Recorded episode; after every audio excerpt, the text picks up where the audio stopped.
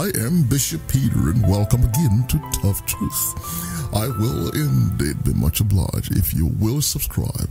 All you have to do is click on the red subscribe button below. Please do click it right now so you don't neglect to do it later, and if you will, to help share our videos a lot. And God will reward you for it because you're doing His work, spreading the gospel of Jesus Christ. Well, today it is Thou shalt not steal, part number 37, Exodus 20 and 15.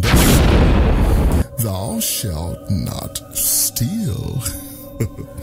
well, today I'm continuing speaking on theft by planned obsolescence. Well, the willful provision of goods and or services that you otherwise know to be worthless or no good, and demanding and receiving compensation for it constitutes the abominable act of uh, thievery by planned obsolescence.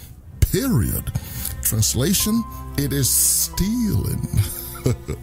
well, Amos chapter 8, verse 4 through 7 says, Hear this, O ye that swallow up the needy, even to make the poor of the land to fail, saying, When will the new moon be gone that we may sell corn, and the Sabbath that we may set forth wheat?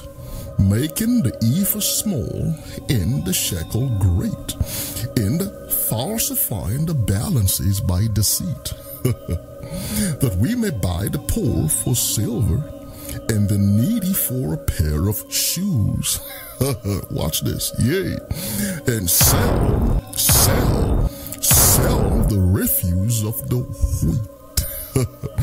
that is to uh, provide goods and or services that you otherwise know is no good, worthless, and should be discarded. That makes you a thief. Well, verse 7 The Lord has sworn by the excellency of Jacob, saying, Surely I will never forget any of their works.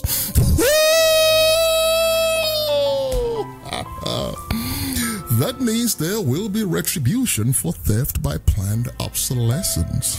How do you like that? Well, a multidimensional analysis of the practitioners of planned obsolescence will uh, rapidly reveal that the, their consciousness and their personality has been warped by the vice that is greed. Well, Proverbs chapter 30, 15 and 16. The horse leech hath two daughters, crying, Give, give.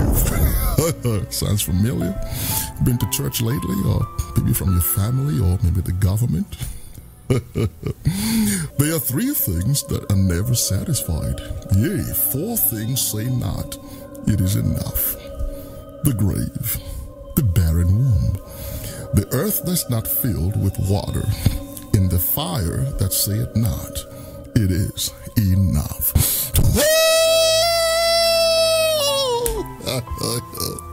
there you have it. Gimme, gimme, gimme, gimme.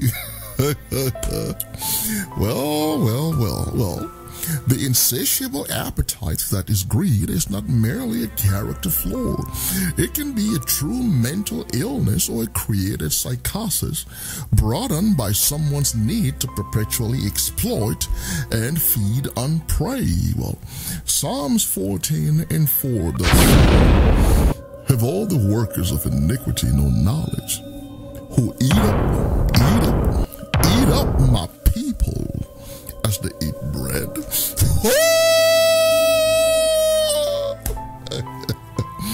there you have it, feeding on prey. Well, for the people afflicted with this particular mental illness, it is not enough for them that they succeed. Others must fail, for they are quite tormented by the prospect of seeing others thrive and flourish.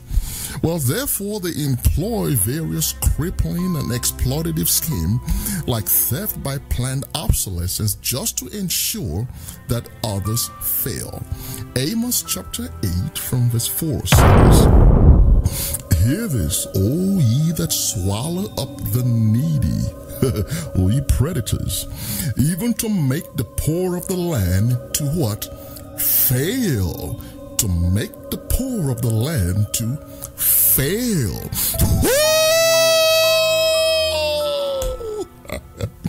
there you have it.